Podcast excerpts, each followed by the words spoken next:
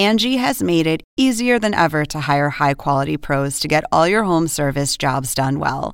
Just bring them your project online or with the Angi app, answer a few questions, and Angi will connect you with local pros who match your specific needs. Or book a service instantly at an upfront price. So join the millions of homeowners who use Angi to care for their homes and get your next home service job done well.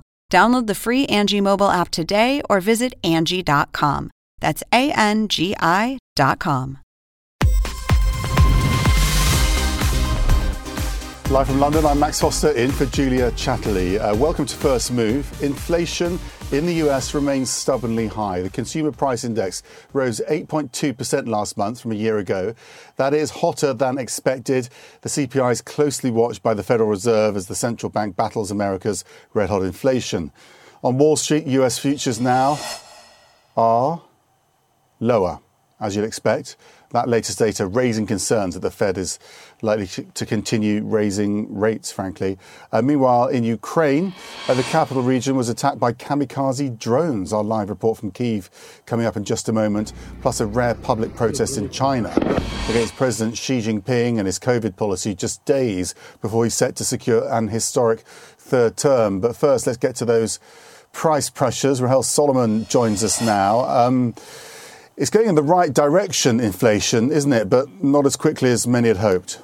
I think that's certainly a way to put it, right? I mean, it's not necessarily getting much worse, but it's really taking some time, Max, before it starts to get significantly better. So just to reiterate some of those numbers, September consumer inflation coming in at zero point four percent, uh, yearly about eight point two percent. But Max, to put that in perspective, zero point four percent on a monthly basis. Last month, that number was actually closer to zero point one percent. The month prior, the month prior, it was actually zero percent. So really not moving in the right direction in a significant way. way.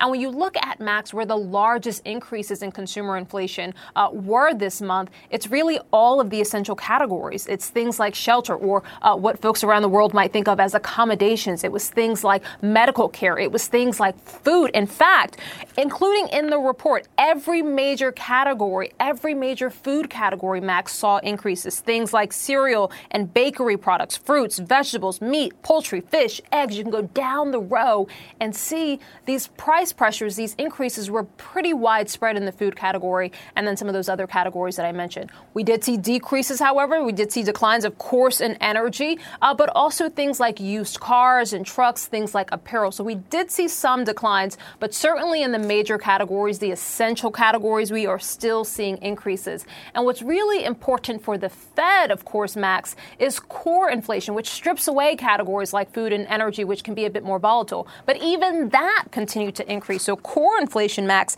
increased zero point six percent. That is the same as last month, and on a yearly basis, increased six point six percent. So at a time when we're all trying to figure out when will the Fed start to uh, cool it with these massive rate increases, a report like this certainly doesn't suggest that it will come, certainly not in the next meeting. Uh, massive rate increases, as you say, but presumably some people are saying they need to be even more aggressive because it's not working quickly enough. It's not working quickly enough. That is fair. And yet, uh, the more aggressive they have to be, Max, the greater the likelihood of overdoing it, right? I mean, you have to put in perspective, uh, seventy-five basis points, which is what we saw the last three Federal Reserve meetings. It's starting to feel normal, but that is unprecedented. I mean, you would have to go. We haven't seen it in modern history. So you're right. There are some people who are saying it's not working. Go harder, go harder. And then on the other hand, you have people saying you're doing too much. Slow down, slow down. And the, the harsh reality is no one really knows how this is going to end on the other side of this, right? How How significant or how harsh these interest rate hikes will actually be felt in the economy. And so it really is a great mystery. I was talking to an economist recently uh, from Harvard who said no one knows how this is going to end. But uh, looking ahead to the next Federal Reserve's meeting, it is looking more likely that we will see another massive rate increase of three quarters of a percent because, as you said, Max, the medicine isn't working, certainly not quickly enough. Uh, Rahel, thank you. Um, fascinating insight. We're going to go to Ukraine now, though, uh, as Russia continues to punish innocent vi- um, civilians. Uh, we have reports of massive shelling in the southern Ukrainian city of Mykolaiv. The mayor posted on Telegram that a five-storey residential building was hit and two of the upper floors were destroyed.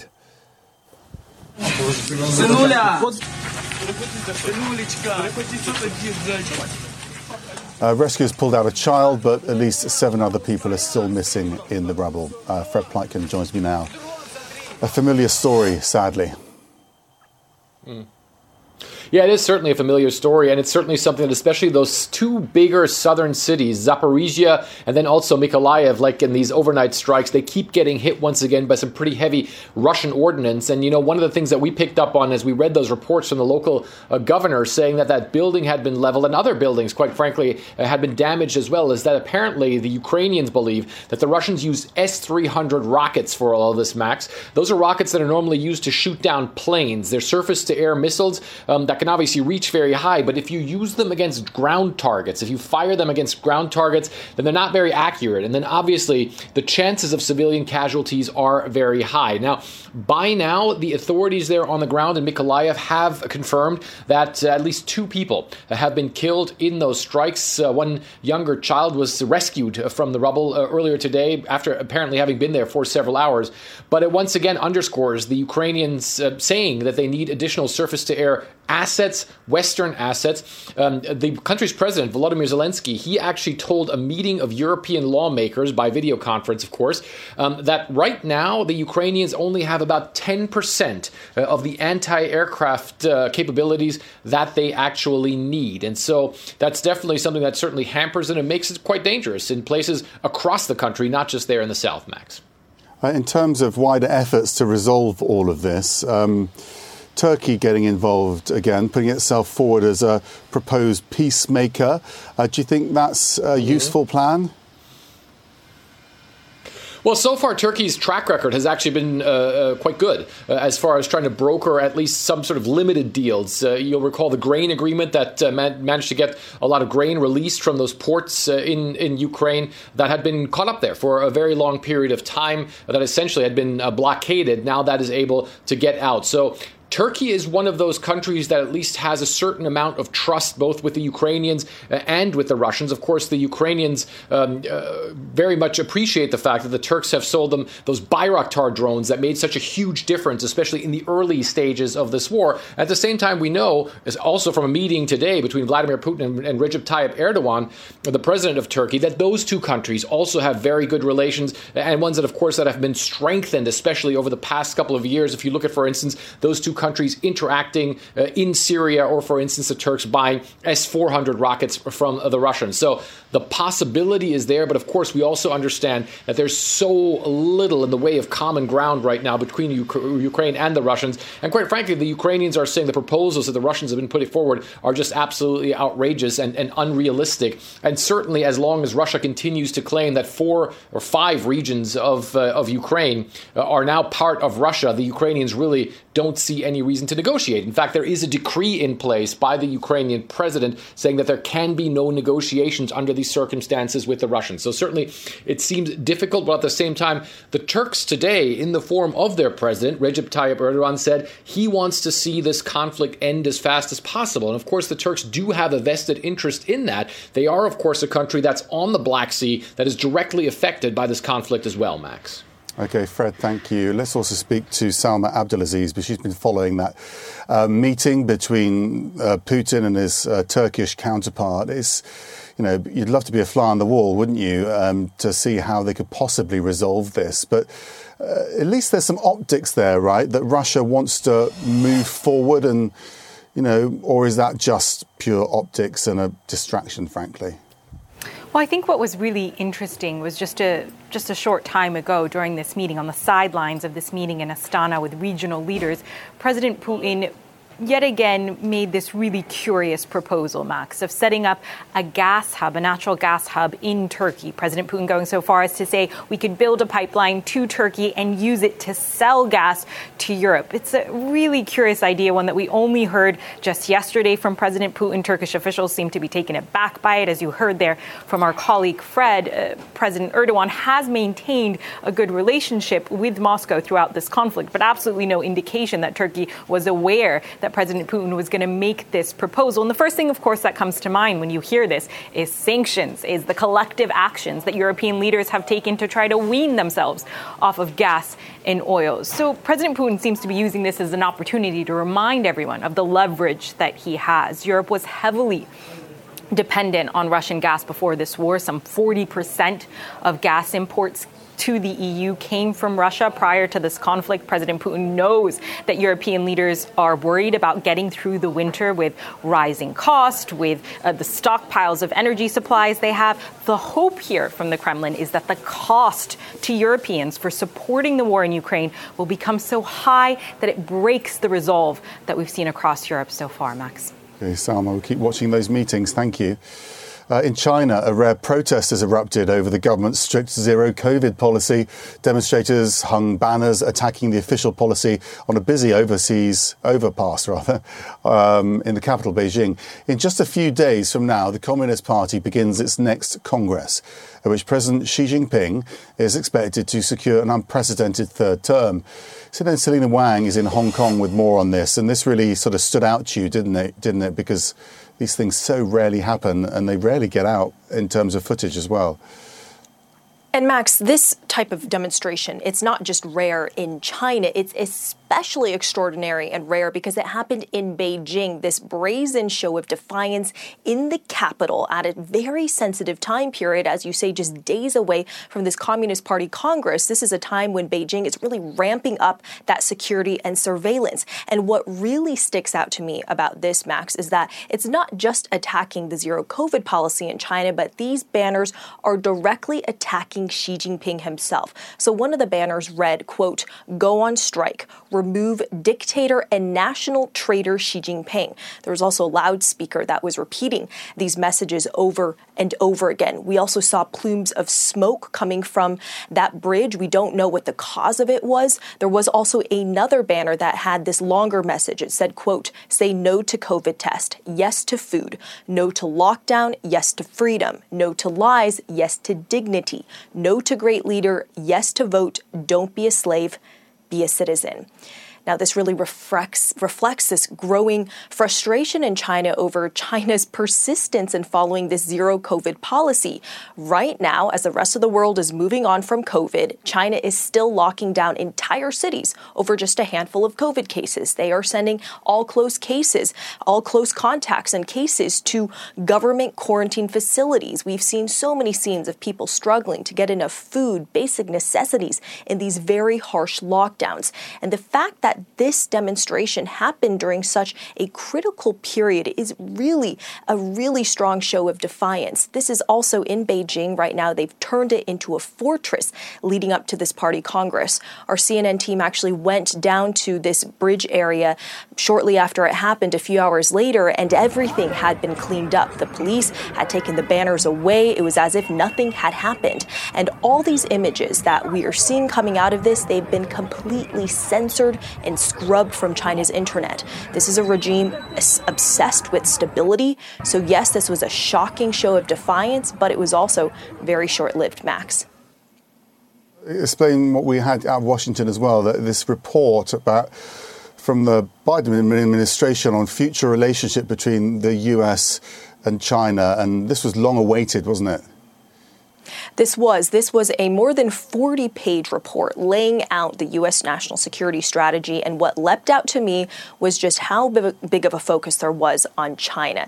And this document clearly lays out that China is the greatest long-term national security strategy for the United States. The document says that, yes, Russia is in the immediate short-term challenge as they've waged this brutal invasion on Ukraine, but when it comes to the long-term, the document says China is the only country with the intent and increasingly the power to reshape the international order. Now, some of the backdrop here is that the Biden administration has said over and over again that they do not seek a new Cold War. However, this document does lay out this strategic vision of the world where the U S and its allies are increasingly united against and competing against China. And U S-China relations, of course, are now at their lowest period in decades. And the U S and China, Beijing, looking at this document, they increasingly see it as part of the U S's moves to contain and suppress China's rise, Max. OK. Uh, Selina Wang in Hong Kong. Thank you very much indeed. As students across Iran continue to join the nationwide anti-government protest, they now face the threat of being detained and sent to so-called psychological centres, where they can then be reformed, uh, according to the country's education minister. C N N's Jomana Karadsheh has the latest. Calls for nationwide protests on Wednesday brought Iranians back onto the streets of cities across the country. Protesters undeterred by a ruthless regime's crackdown on peaceful demonstrations. And they were met with utter brutality.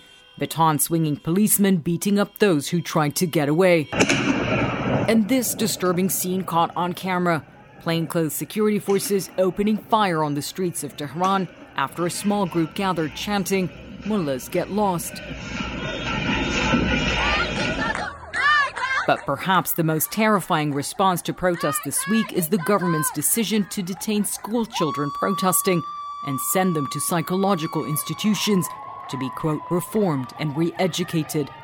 A chilling message from a regime that now appears to feel threatened by fearless young schoolgirls. A regime clearly under pressure, not only struggling to contain protests that are spreading like a wildfire, now facing strikes that could hit an economy already on its knees. Some oil workers now striking, blocking roads and burning tires. Their strikes so far limited and not unusual, but some are now joining in the anti-regime chants. This could be a sign of trouble the government literally can't afford. Strikes have historically played a very important role in, in Iranian revolts. The oil and gas industry, of course, is particularly sensitive because that is where much of the state's um, hard currency earnings uh, are derived from. Many businesses in the mostly Kurdish region have been shuttered for days as calls grow for a national general strike. There is a general strike. If there is a nationwide general strike, I mean, what can the government do, really? I mean, you can't send troops into people's homes to drag them out and force them to go to work. So, you know, that, that would completely paralyze the state um, and would show the powerlessness of the state in the face of this um, movement. A movement of nationwide protests that's morphed into an uprising, growing stronger by the day, proving harder and harder for the repressive republic to control. Jomana Karadsheh, C N N, Istanbul. Straight ahead on First Move, coming in from the cold, Germany moves to avoid a winter energy crisis. Plus, a fuel shortage of a different kind grips France, the petrol protest that's bringing transport to its knees. New hopes for a new breakthrough.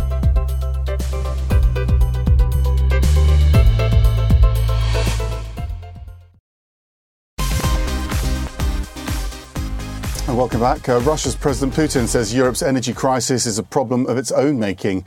Uh, he was speaking at an energy conference in Moscow, where the head of Gazprom, the state-owned energy company, warned that whole countries run the risk of freezing this winter. Claire Sebastian looks at how Germany is preparing. Through the early autumn drizzle, Germany is racing against time.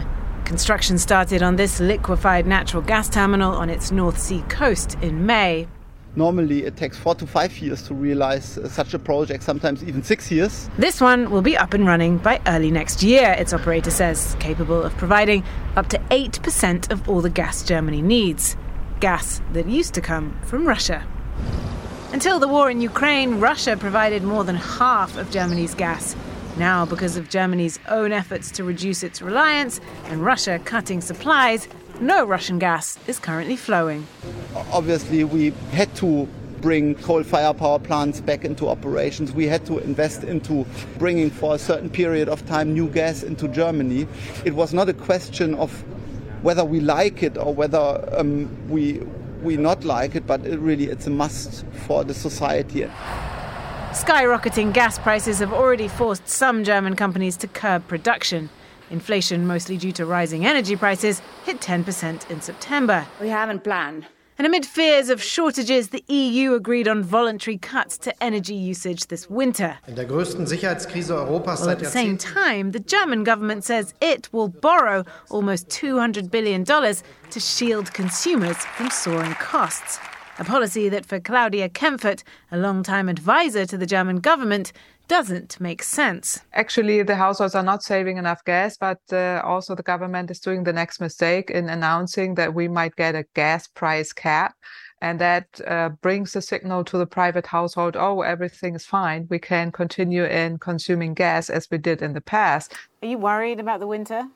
If the winter gets very cold and we do not get any Russian gas anymore, it might come to scarcities. Some Germans are not waiting around to find out. Domestic solar panel sales were up twenty-two percent in the first half of the year. Jochen and Marika Schmittmann have come to this Berlin workshop to learn how to operate one for their balcony. Because energy costs have skyrocketed so much that we are simply saying we can somehow throttle them.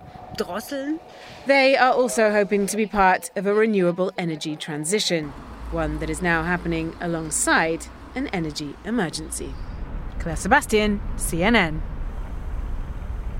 Well, the European energy crisis and Russia's war on Ukraine are set to dominate discussions at the International Monetary Fund meeting in Washington. Uh, the E U says it'll use every lever to keep the financial system stable despite the threat of energy flows. Um, Mairead McGuinness is uh, European Commissioner for Financial Stability, Financial Services and the Capital Markets. You've been busy recently, haven't you? Just explain... Um, what you're getting out of these meetings in terms of support for Ukraine, because the feeling is in Kyiv, of course, is that you can always do more. Indeed. I mean, uh, Europe's support for Ukraine is very, very strong. And that's the message I'm getting here as well uh, when I meet colleagues from other parts and other places. I think the issue is around how energy has been used and indeed food have been used as blackmail, really, by Vladimir Putin. So we are already um, weaning ourselves away from Russian fossil fuel because he is playing very dangerous games with it. We've got our storage uh, quite complete, almost um, close to ninety-five percent uh, gas in store. We're preparing well for this winter. Energy efficiency is a real key issue, and I saw in your report there how individuals are taking action and companies are doing the same. I mean, the truth is that this war is horrific for Ukraine, and, and we empathise and sympathise with the citizens there. It also speaks to another truth, that the European Union was over-reliant on a very unreliable supplier of gas, and that is Russia. We are now requiring ourselves to become more resilient and do it fast. So infrastructure construction is really, really important. Getting a diversified range of suppliers to give us gas that we need, and the U S and others are, are, are doing that for us. But clearly there's a price implication. So when it comes to my role on financial stability, for me the key, there are two key points. One is, out of COVID, we might have anticipated some instability. That didn't happen. And that is because the financial crisis, uh, we reacted in the right way. We put in place strong regulations. So our financial system is well resilient and well capitalized to deal with shocks uh, and crisis.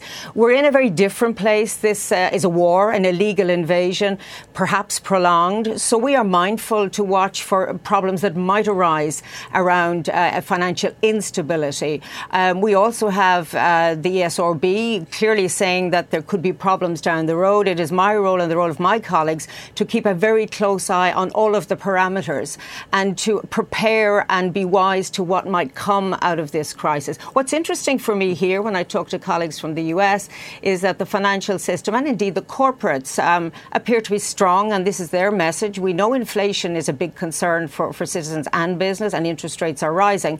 Uh, but I, I don't get a sense in which there is a great deal of angst. Uh, but okay. It is always the role of policymakers to move further and watch uh, the yeah. weaknesses that might be in our system.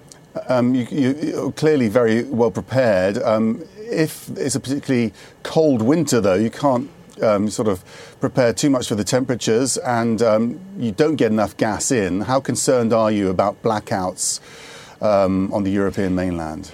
Well, there's been lots of discussions across the twenty-seven member states about what if we don't have enough energy? What if there's a very harsh winter?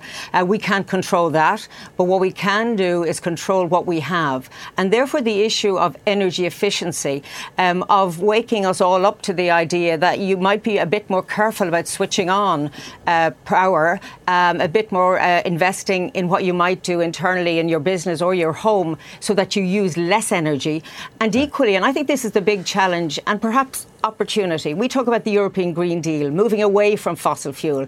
This war requires us to do that more rapidly. So private investment must go towards renewables. We have to get rid of the bottlenecks in the supply system and indeed in permitting. But I gather and get from all of our member states a desire to ramp up investments in renewables, to tell citizens about how and when and what methods they can use to reduce their consumption, because that also reduces the costs for individuals and for businesses. So indeed, it is sometimes in moments of deep concern and worry about what might happen that we make decisions which help us avoid that the worst would happen. And that's why okay. we have been working as a commission, not yeah. just yesterday, but for months to prepare for what might lie ahead. I just want to ask you, in your role on financial stability, obviously I'm speaking to you from London and the markets are in chaos here because of this Uh, mini budget, as the government calls it. Talk of another U-turn today from the government in an effort to stabilise the markets. How concerned are you uh, that the, that instability in the British markets may infect the E U markets? Well, look, we watch our own patch, but also we watch what's happening globally. And this is a globalised world where energy and uh, politics interplay. Um, for me, the issue uh, for Europe is that thus far our system is strong, but we watch for all points of perhaps weakness. And sometimes it is the unexpected that can cause difficulties. And indeed, my conversations this week are about those issues. So we wouldn't comment directly uh, on a third country, on our neighbour, the United Kingdom. But of course, we're mindful of what's happening around the world. And I think the big word that everyone uses here and indeed in Europe is uncertainty. Uh, and some, you know, when you have uncertainty, markets are nervous and they might uh, over-exaggerate or over, if you like, react to signs of um, upset in the marketplace. So that we have to be very mindful about swings uh, um, and balances in our system. My role is to protect financial stability in the European Union. We have a good, solid bedrock of regulation. Regulation matters in times of crisis. And I think that when we work together, Together, both internally in the E U and with our global partners, we can minimise the disruption that might arise from all of these unpredictable, uncertain issues that we are surrounded by. And don't forget, this comes after a pandemic, COVID nineteen, which we managed really well to hold on to stability, but there are clearly some hangover effects on supply chains. So these are times when policymakers need to get a good night's sleep and be eyes wide open and alert to any weaknesses that may be in our system. Mairead um, McGuinness, thank you very much indeed for joining us in Washington, D C. Thank you. Uh, Richard Quest will bring you an all-star cast of guests at the I M F meetings in tonight's Quest Means Business. It's on a little later than usual, though, ten p.m. in London and eleven p.m. in Frankfurt. Do stay with C N N. Coming up, U S consumers feel uh, the pain of rising prices. A closer look at the new inflation numbers next. Uh, welcome back to First Move. Uh, the headlines this hour, the British pound on the rise and bond yields are falling after reports that the U K government might announce a U-turn on controversial tax cut plans, not their first one. Uh, meanwhile, Wall Street opening sharply lower after the latest U S inflation data came in hotter than expected. The consumer price index climbed eight point two percent last month from a year ago. Bad news for the Federal Reserve as the central bank tries to cool those rising prices. Let's speak to Nathan Sheets, the chief, the global chief economist at Citibank. He previously served as Undersecretary of the Treasury for the International Affairs. Nathan, thank you so much for joining us. Um, really frustrating numbers, imag- I imagine, for the Federal Reserve. They've been acting very aggressively to try to tame inflation. It has come down a bit, hasn't it? But not nearly as fast as perhaps they'd hoped. Yeah, this is a pretty painful report in a lot of dimensions. And uh, as you highlighted, the uh, the markets are responding, and uh, it uh, pretty much locks in a seventy-five basis point rate hike uh, by the Federal Reserve uh, at its upcoming meeting. Now, digging into the numbers a bit, and we're still kind of in the early stages of parsing through it, there is uh, a silver lining in the sense that we finally started to see some decline in goods uh, inflation. And that feels like, consistent with supply chain pressures coming off the boil and the like, that that is starting to cool. But really the bad news here, the concerning news, is that services inflation accelerated. And that's reflecting the tightness of the labor market, rising wages. And that's the part of inflation now that's most persistent.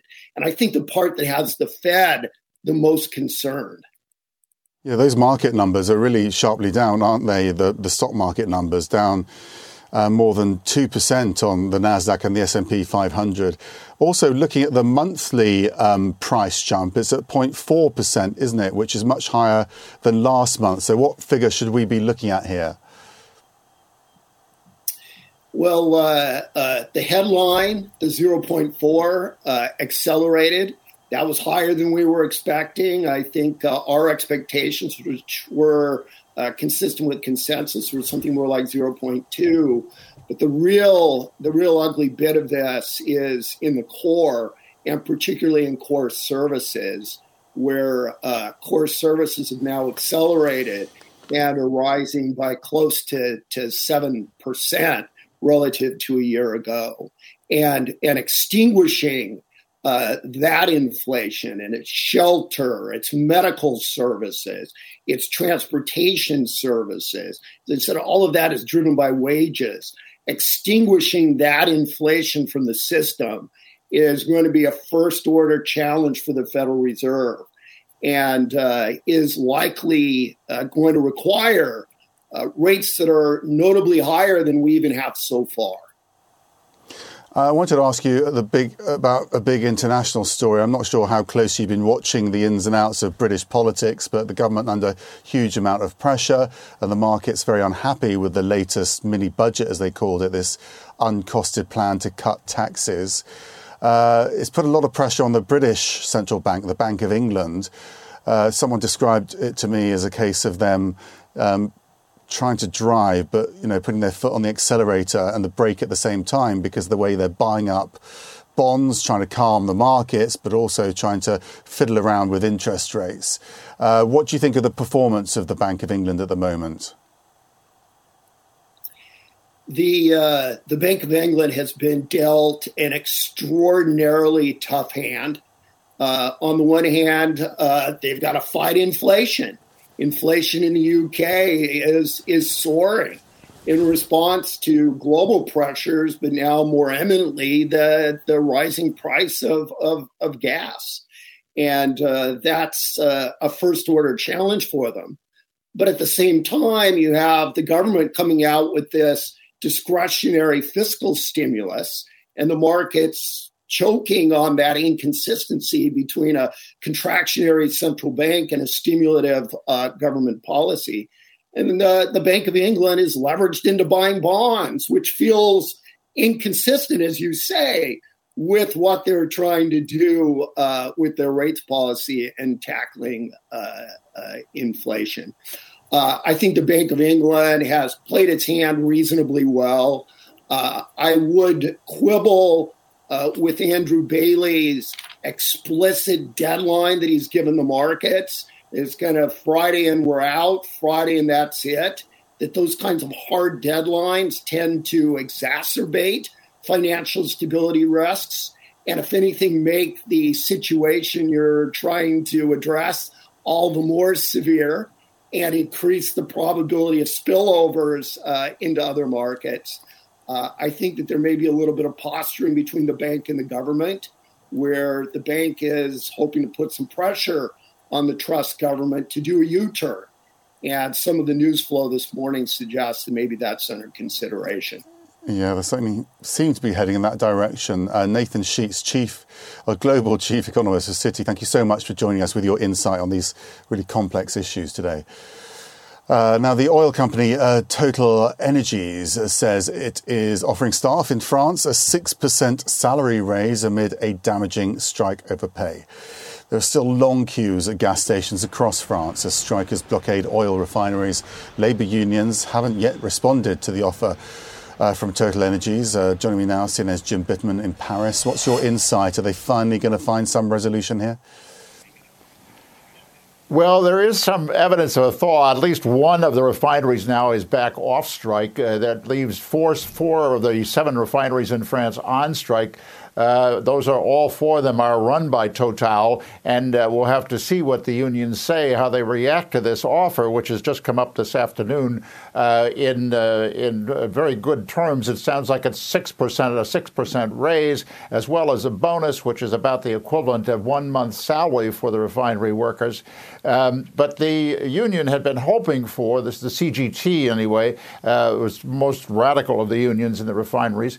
Um, the union had been hoping for a ten percent raise. Uh, so it's unclear whether or not the, the workers at the remaining four refineries will go back to work. Even if they were all to go back to work today or tomorrow, uh, it's going to still cause disruptions, and especially lines at the gas stations probably well into next week. The head of the C G T, uh, Mister Martinez, has uh, asked that uh, workers across France go on strike and a general strike next week on Tuesday. And that may be one of the real dangers for the government with this settlement that's taking place. And they, of course, would like to get this settled, and they've they've gone as far as requisitioning workers to work in the refinery. Uh, they'd like to get this settled as possible, but the danger in that is that uh, the other workers, the other public sector workers, are all going to come in and say, wait, if these guys are getting six percent, we're going to want six percent, uh, and they're going to ask for across-the-board Uh, raises. So there may be continued strikes here uh, in other sectors as well as what we're seeing right now. Max? Okay, Jim, in Paris, we'll keep watching. Thank you. Straight ahead. Uh, the January sixth committee returns for its public hearing in first public hearing in months. We discuss what the next bombshells could be.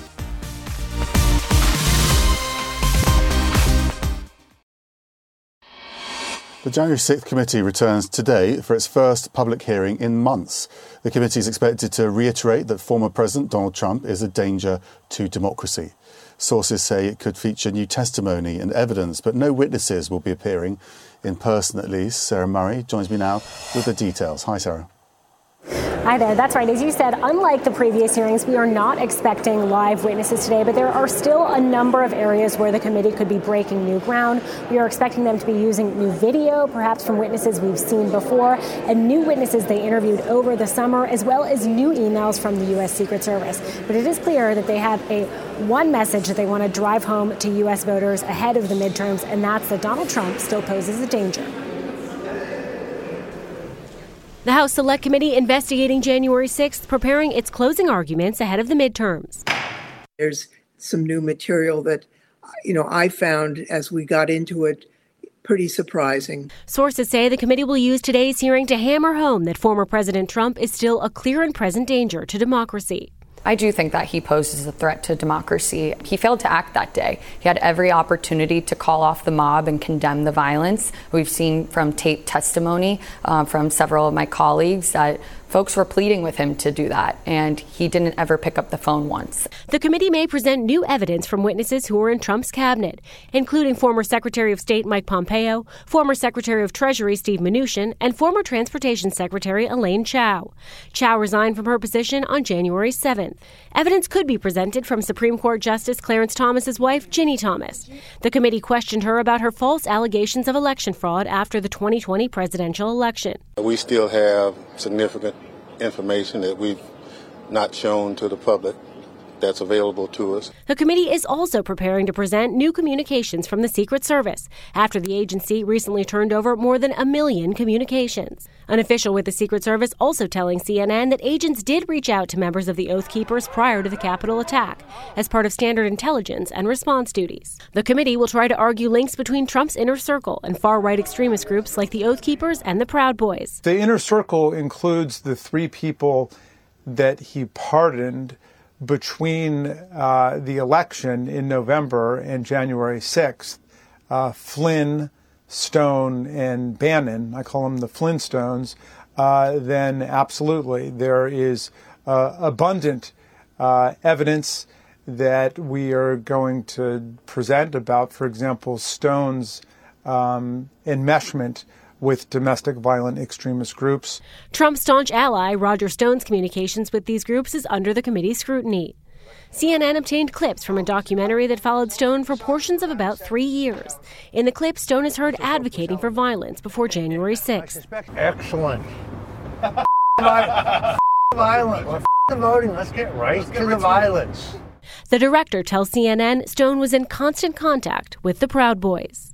Did he spend a lot of time with members of the Proud Boys or the Oath Keepers or any groups like that, QAnon people? Uh, Proud Boys, you mean? Uh, yes, he, I mean, Proud Boys, uh, he's very close to the Proud Boys.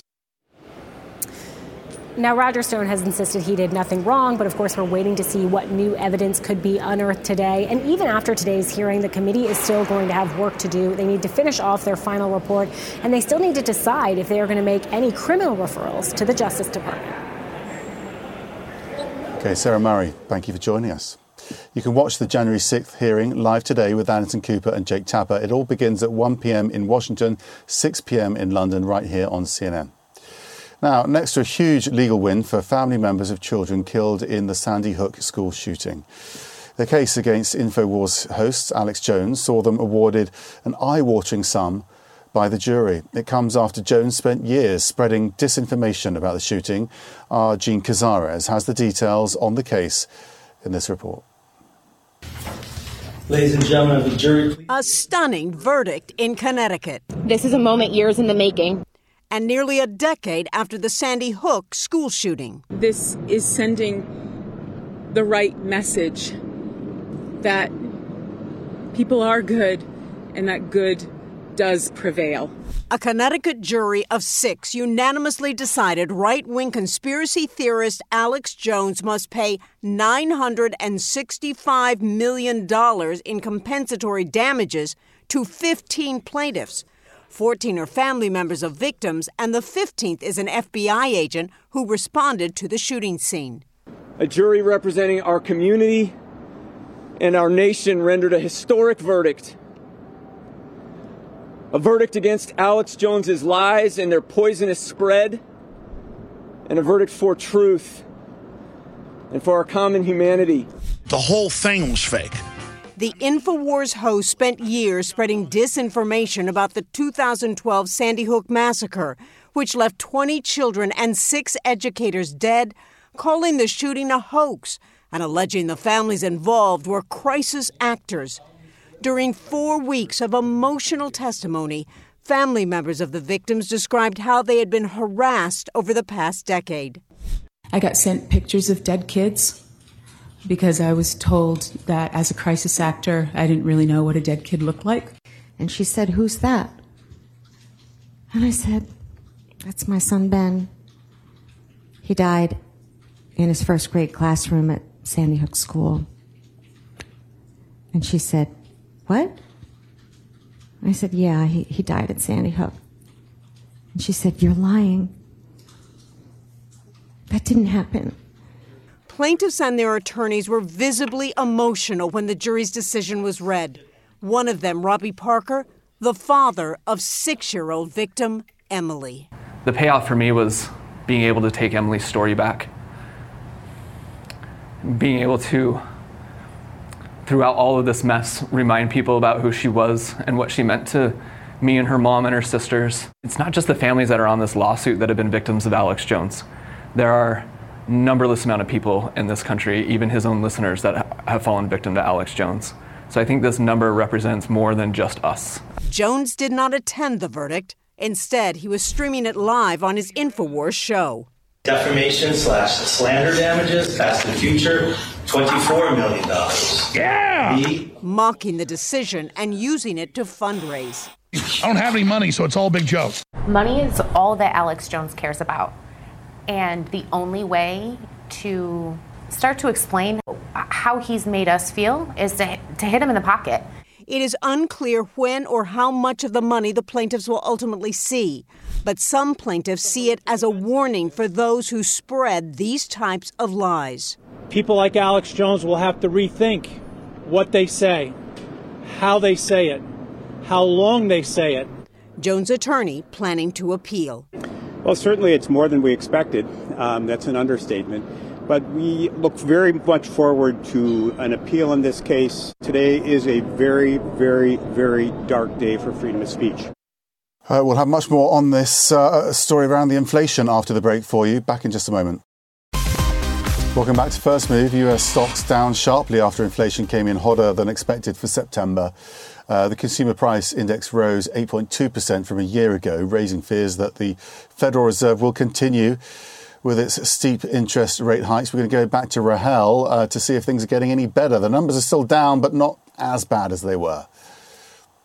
The, the lows that we've seen. But, Max, you know, we're only thirty minutes into the trading session, so it's looking like it could be a choppy day. Max, you know, we spoke within the last hour about that hotter-than-expected inflation report, and the markets weren't open then. They are open now, and they are clearly speaking they do not like what we saw, which was an acceleration of inflation for the month of September. On a monthly basis, zero point four percent. On a yearly basis, eight point two percent. But what was also problematic about this report is not just that we saw inflation increase in essential categories like shelter or accommodations, food, medical care. But it's also that core inflation, which the Fed pays even closer attention to, that continued to accelerate zero point six percent on a monthly basis or six point six percent over the last year. So, Max, what this essentially means is this was another gut punch. This was another harsh dose of reality, certainly for us American consumers, certainly central bankers at the Federal Reserve, but also investors, that this inflation fight uh, might prove to be quite difficult to solve and might be with us for quite some time.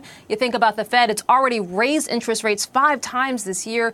There are two more meetings this year. And so it is looking like, Max, unfortunately, we are still in the very early days of this because the medicine doesn't seem to be working, not yet at least. You're wearing the right colour, at least, Rahel. Thank you for joining us. That's it for the show. Uh, thanks for watching. Uh, Connect the World with Becky is next.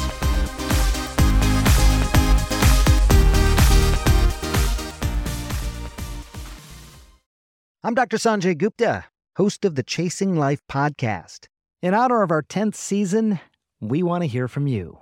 Leave us a message at four seven zero, three nine six, zero eight three two and tell us how you chase life. It could be used on an upcoming episode.